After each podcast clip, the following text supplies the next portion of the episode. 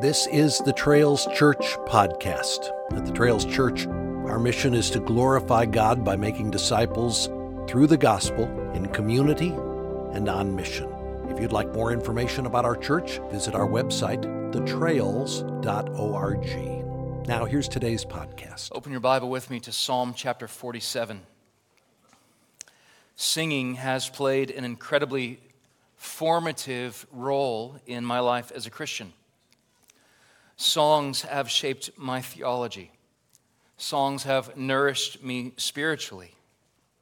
One of my earliest memories of life in the church is of my dad before he would get up to preach. He would be positioned on the front row and uh, bouncing up and down on his toes with his eyebrows stretching up his face, singing a little bit louder than everybody else. My mom sat in the choir loft where she sang each Lord's Day. I recall the voices of older saints around me, um, aging hands, trembling voices, singing the great hymns of our faith. At the age of 15, I began writing songs for our church to sing, and I've continued to write songs for churches to sing ever since. I, I, cannot even imagine my life without constantly trying to stretch the English language around some certain truth of God's word or wrestling a melody to make sure that it fits the text being sung and illumines that truth and still seems to make our hearts soar. Singing has played a big role in my life.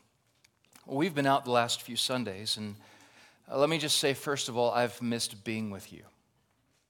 And I've missed gathering to worship together. And I've missed singing side by side. Yesterday, I was pointing out how much the subject of singing shaped the trip that we took. Jamie and I were talking with some of our kids, and uh, singing shaped our trip a lot. First, I was in Ireland working on some new hymns. And then Jamie and I uh, Jamie and the kids met me in London, where we went to a church and we sang songs uh, much older than ours, if you can imagine, and in a far more traditional manner than ours, as I know you can imagine. That evening, we went to the West End and saw a musical filled with remarkable singing. Uh, we eventually arrived back in Ireland for a two day event with 8,000 people called Sing where we sang. And finally, made our way back to Holland, where I met with a group of pastors and missionaries from Europe and Africa, where I lectured and preached, but also led in singing. I, I have some fond memories of singing as a Christian, specific songs, writing specific lyrics, the privilege of leading others in song. Yet, if I look back, my greatest memory of singing is right here with you, right here in this cafeteria. It's not the biggest or the most musical group, but it's one bound by relationship, bound by covenant. And um, there's a richness when a local church sings together. I imagine you have some fond memories of singing as well. Perhaps there's a specific song that was sung at a funeral of a loved one that causes your heart to choke up when it begins. Or perhaps the theological language of a specific hymn shapes the way that you pray even today. There could be a song that causes you to stand up straight and sing a few decibels louder than normal. Singing is a vital part of the Christian life. As a part of our liturgy each week, we spend a considerable amount of time, maybe up to 30 minutes, singing together. You can't imagine a service without singing, but have you ever stopped to consider why? I want to show you from Scripture why it is so vital, the practice of singing, and why you should care so deeply about this practice that we love. My hope is that the next time we sing, and perhaps for years to come, that every time we sing would be with renewed wonder. Really, at the end of this service, I just at the end of the sermon, I just want you to sing. I want you to want to sing, to desire to sing like never before. So, but my shaping question for our time is not just why do we sing? Let me press the question a bit closer to your heart this morning and ask this Why do you sing to the Lord? Psalm 47 is a call to worship the Lord for his perfect rule and reign as King of the nations. This song is an evangelistic invitation that welcomes the peoples of the world to come and bring their praise to God.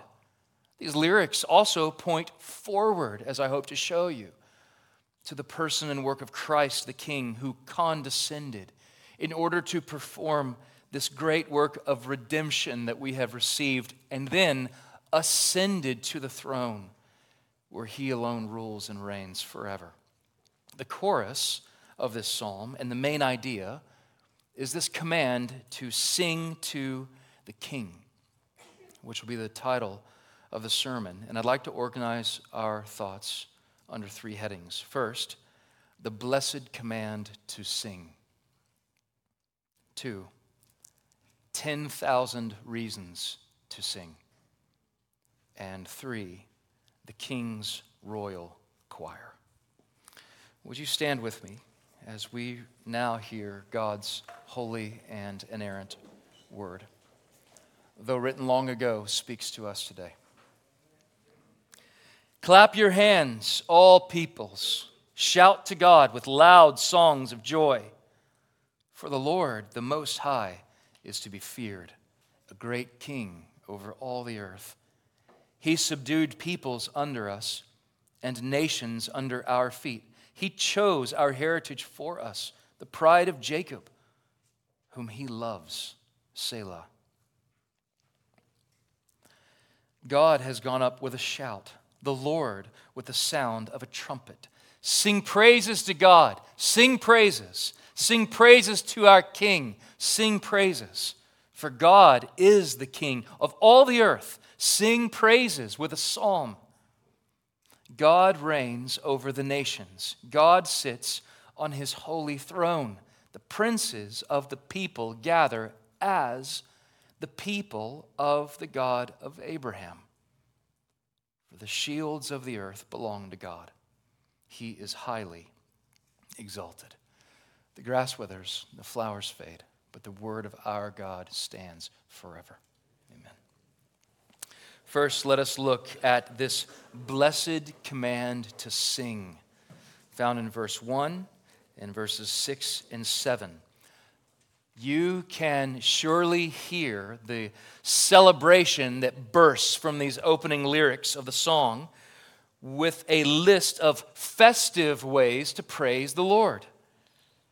Verse 1 calls out, Clap your hands, all peoples. The sound of applause is seen as an appropriate and called for form of praise to God. Next, shout to God. This shouting rings with delight and rejoicing and exulting in God with the voice of triumph. The clapping and shouting then erupts into singing at the end of verse 1 as songs of joy are called for. Songs of joy. Now, Scripture teaches us to sing through every season of the soul.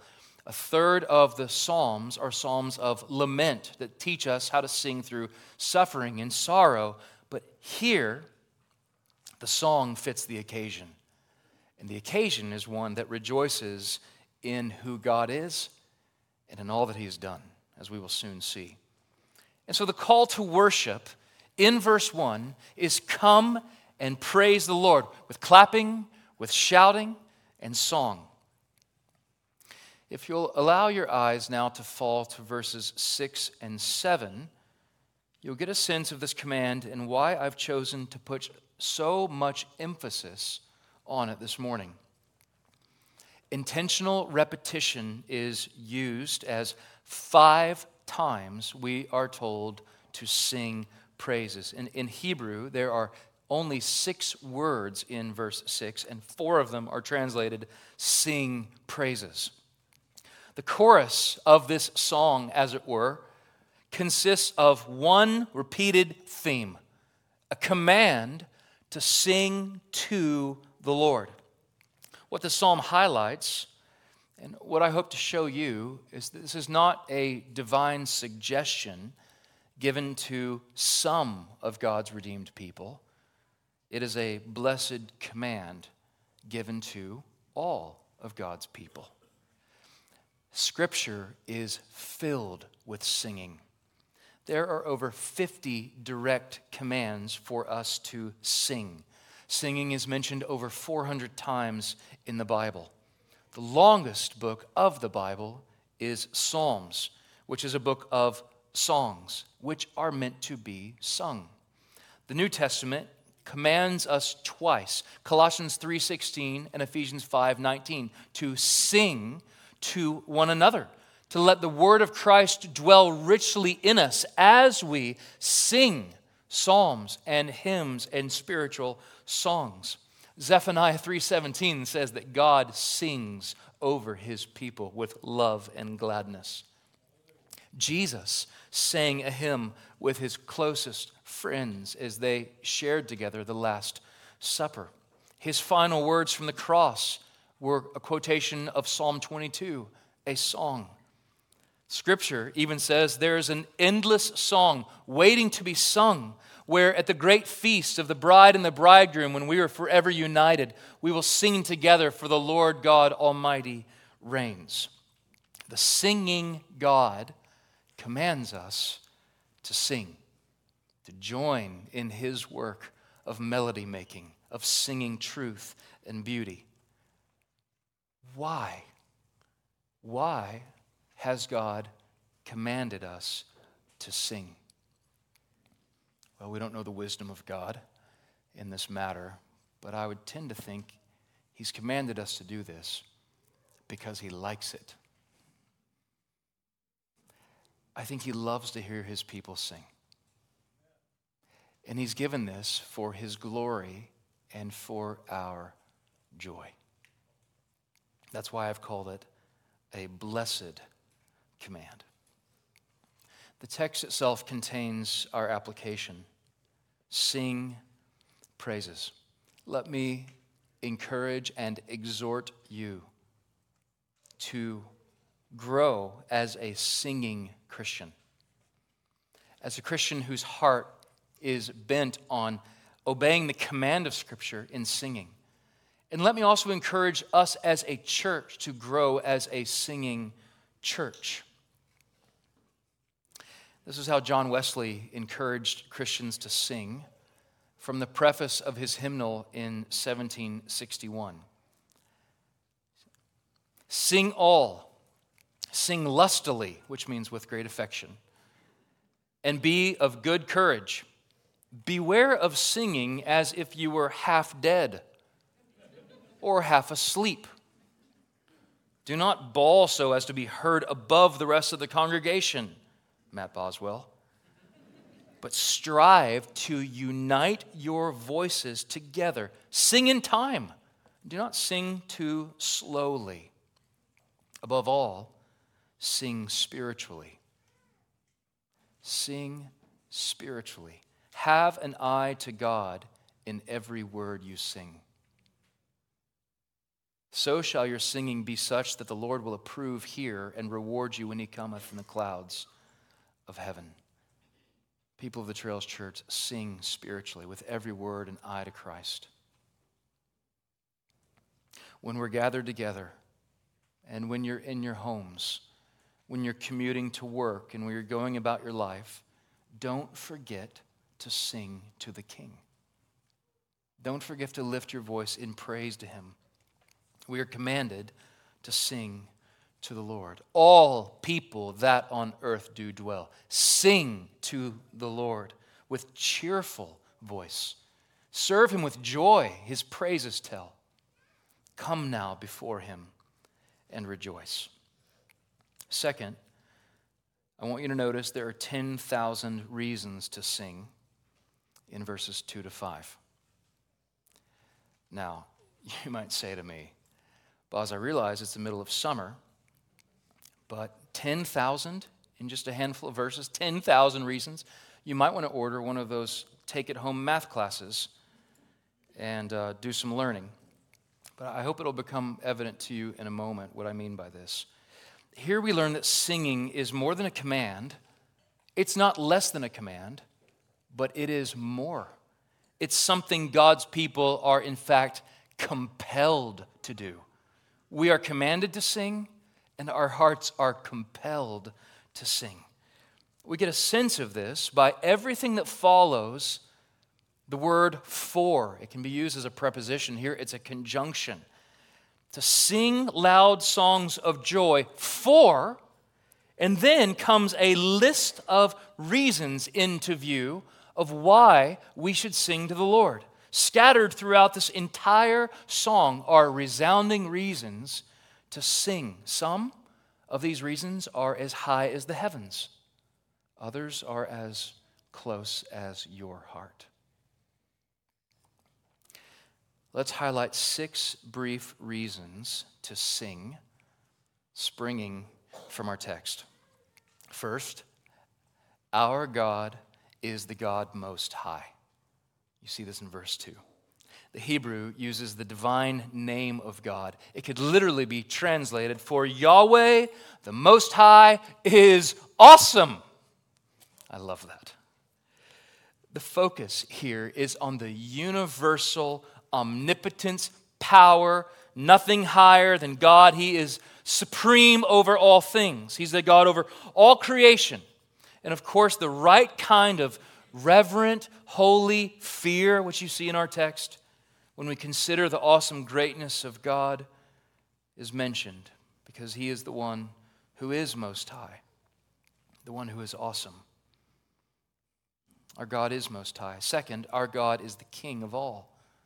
He's the king of all. The ancient Near East was populated with people who believed many different deities Molech and Marduk, Dagon and Asherah.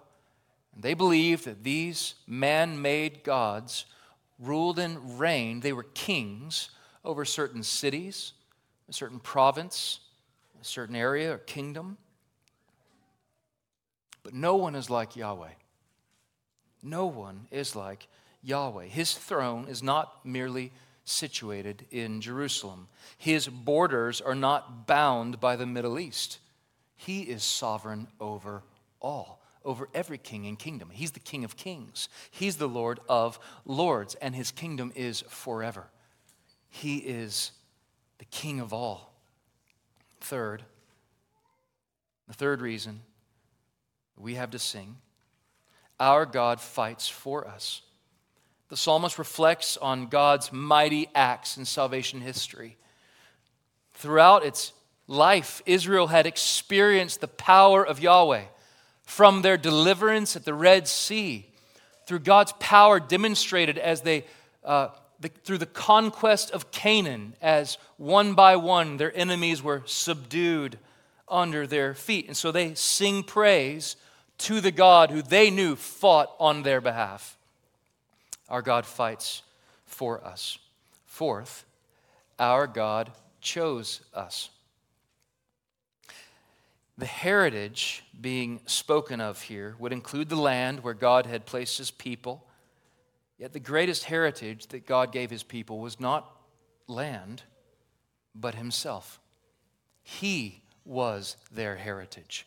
His word was their heritage, His presence their heritage. And, and here is where the reasons to praise the Lord begin to really plunge from the heights of the heavens down to our everyday lives. Because the God who rules and reigns over all creation, yet also chose to share himself.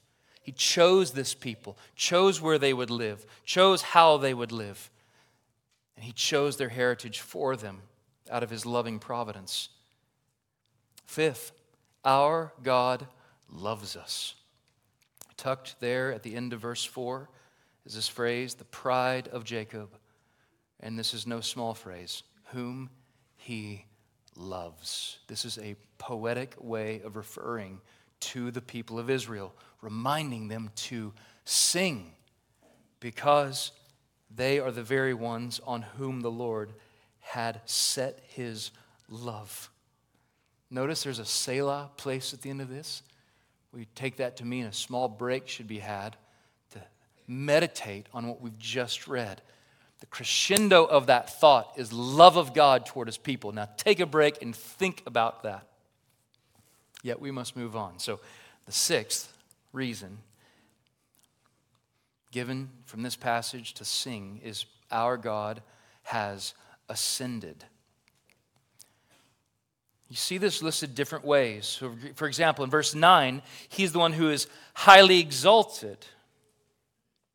And 2, he's a great king over all the earth. But here in 5, he has gone up with a shout. He has ascended. And now his goodness and mercy rule and reign over all.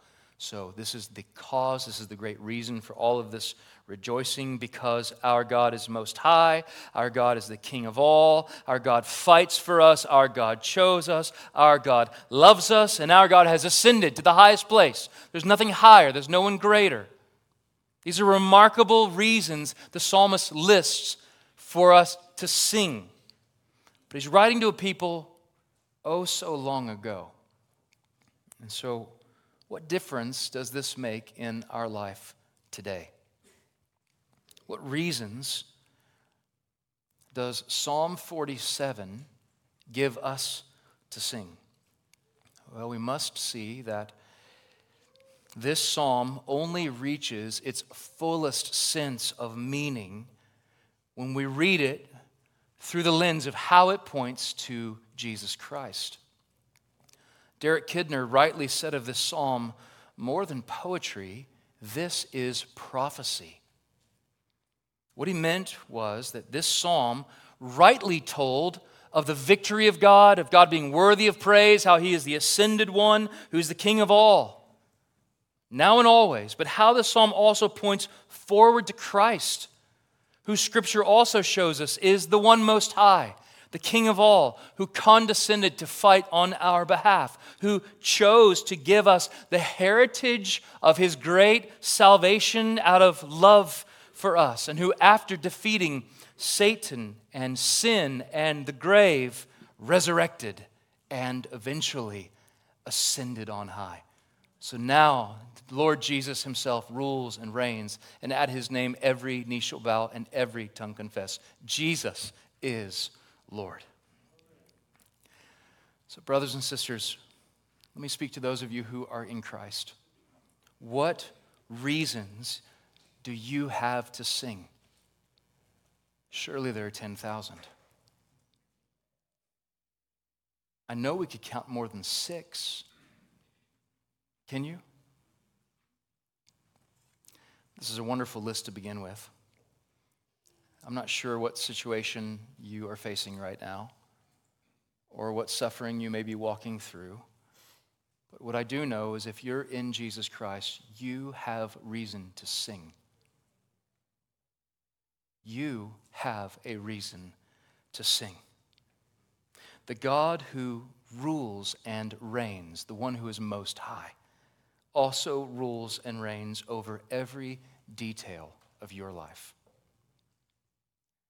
the God of angel armies, who controls the spiritual realm, is the one who defends and protects you. The very one who ordained the sun to rule the day and chose the moon to govern the night also governs the moments of your days and your night. The God of eternal love the one who is eternally Father, Son, and Spirit, existing in the perfection of love, has set his love on you. Before the foundations of the earth were laid, he set his love on you. He fixed his gaze on you, not because of anything that you had done, but out of his own good pleasure. He chose you. How can that be proved? You might wonder. Prove it. Look to Christ, I would say. And, and how, how does that prove that this eternal God who rules and reigns is actually, his heart moves out of love for me? Well, out of great love, God sent his one and only Son into the world, and he gave his one and only Son to die on your behalf in order to prove the height and depth and length and breadth of God's covenantal, steadfast, never failing, never giving up love for you. And so on the days or during the nights when you don't feel like singing a note, let the melody of your salvation come back to you and refresh your heart. You have 10,000 reasons to sing, and they are all in Christ. Our God is rich in love and slow to anger. His name is great, and his heart is kind. And for all his goodness, let us, you and me, people who are bought with a price, the people of God, let us keep on singing 10,000 reasons for our hearts to find. And finally, let me highlight this last section as we look at the King's Royal Choir. The King's Royal Choir, verses 8 and 9. The psalm begins and ends by mentioning two groups by name, which are very important as we consider the thrust of this song. One's in verse 1 and one's in verse 8. I'm sorry, in verse 9. Uh, the first group we see is called to praise the Lord. The second group we see assembled around the throne of the king, bringing praise to him. Let's look at both. The first aspect of the king's royal choir is the surprising inclusion of all peoples. Clap your hands. All peoples, peoples with an S. We don't usually refer to plurality of people with an S. But here, the original language, what this means is that every tribe, tongue, and nation. So, who's being summoned? The nations of the world to come rejoice in God, come join the king's royal choir. And of course, we hear an echo of this motive in Matthew 28 as Jesus sends his disciples on this great commission to go and make disciples of all peoples, tribes, tongues, nations, all invited to come join the song. The invitation still rings out today come. Yet we know that not all will come and applaud the goodness of God. Not all will lift their voice in a shout to the glory of God, and not all will sing his glad song of salvation. No, many, many will live and die, and their applause will only be directed toward created things rather than the uncreated one.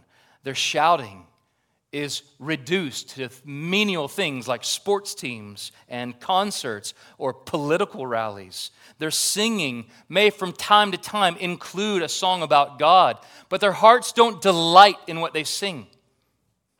Maybe you you came with a friend this morning to church or a family member and we sang a song. Maybe you even lifted your voice, but you didn't delight in anything you sang.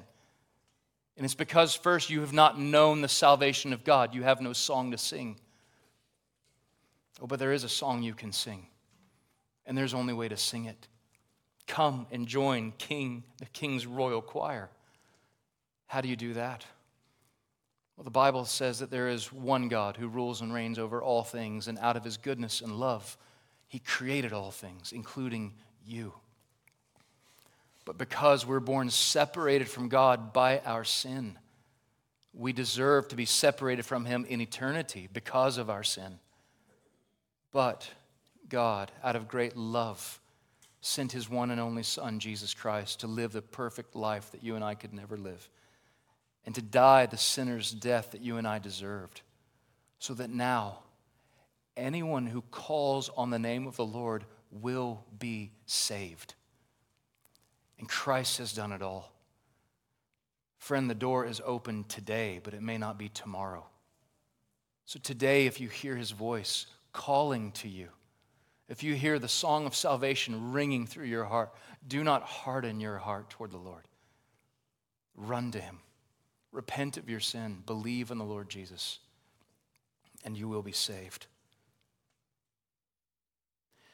So there's the peoples that are being sung of, the peoples of this world, people like you and me. But there's one more title used that is so stunning to me. I, I tried to articulate that with my voice as we read verse 9. Let me read it again. The princes of the peoples gather together as the people of the God of Abraham. Once more. The princes of the peoples gather together as the people of the God of Abraham. Well, there's that word peoples again. So these are not talking about Israel here. These are foreign uh, princes or Gentile princes that come into view. And now it seems to say that these foreign princes are gathering as the people of God. How's that possible? Well, this phrase sends our thoughts backward and also sends it forward. That's what this phrase, the God of Abraham, does. First, we go backward to Genesis chapter 12, where God made a covenant with Abraham that through him all of the nations of the world will be blessed. And so here we see this foretaste of that promise being sung of, reminded, pointing forward. They point us to a time now in the future as well, a time that has not yet occurred. The psalmist prays that princes of other nations would not be like the nations who rage against God in Psalm 2. Rather, they would willingly, joyfully come and join in the worship of God. As a matter of fact, it's as if these Gentile leaders now are gathered as one people, the people of God. Now, this has been fulfilled somewhat since this has been written through the work of Christ, but not all the way. Even as we look around the room this morning, we see a fulfillment of this.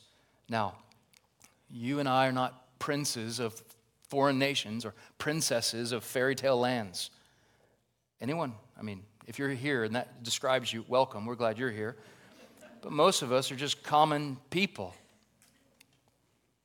Yet, what is this grace that would welcome us in? Isn't this remarkable? People who were born outside the covenant, drawn in through the blood of Christ. We've become the people of the God of Abraham through what Christ has done. Yet, not all of this has been fulfilled. We're waiting still for a day to come. In this psalm, we have an anticipation of that climactic moment in Revelation in which the nations, all of the nations, will be subdued before God. And we are told the kingdom of this world has become the kingdom of our Lord and of his Christ. The day is coming where the righteous judge who rules and reigns will subdue every enemy. And the one who sits upon the throne will execute perfect justice. And toward his people, he will continue to demonstrate his perfect love. So, what do we do between today and that day? We just keep singing. We keep singing the truths of God's word. We keep singing the glories of Christ that have burned our hearts and turned our lives upside down we remember that we've been grafted into the King's royal choir. So, as we think together about the duty and practice and delight of singing, I pray it's with renewed understanding that this is a blessed command.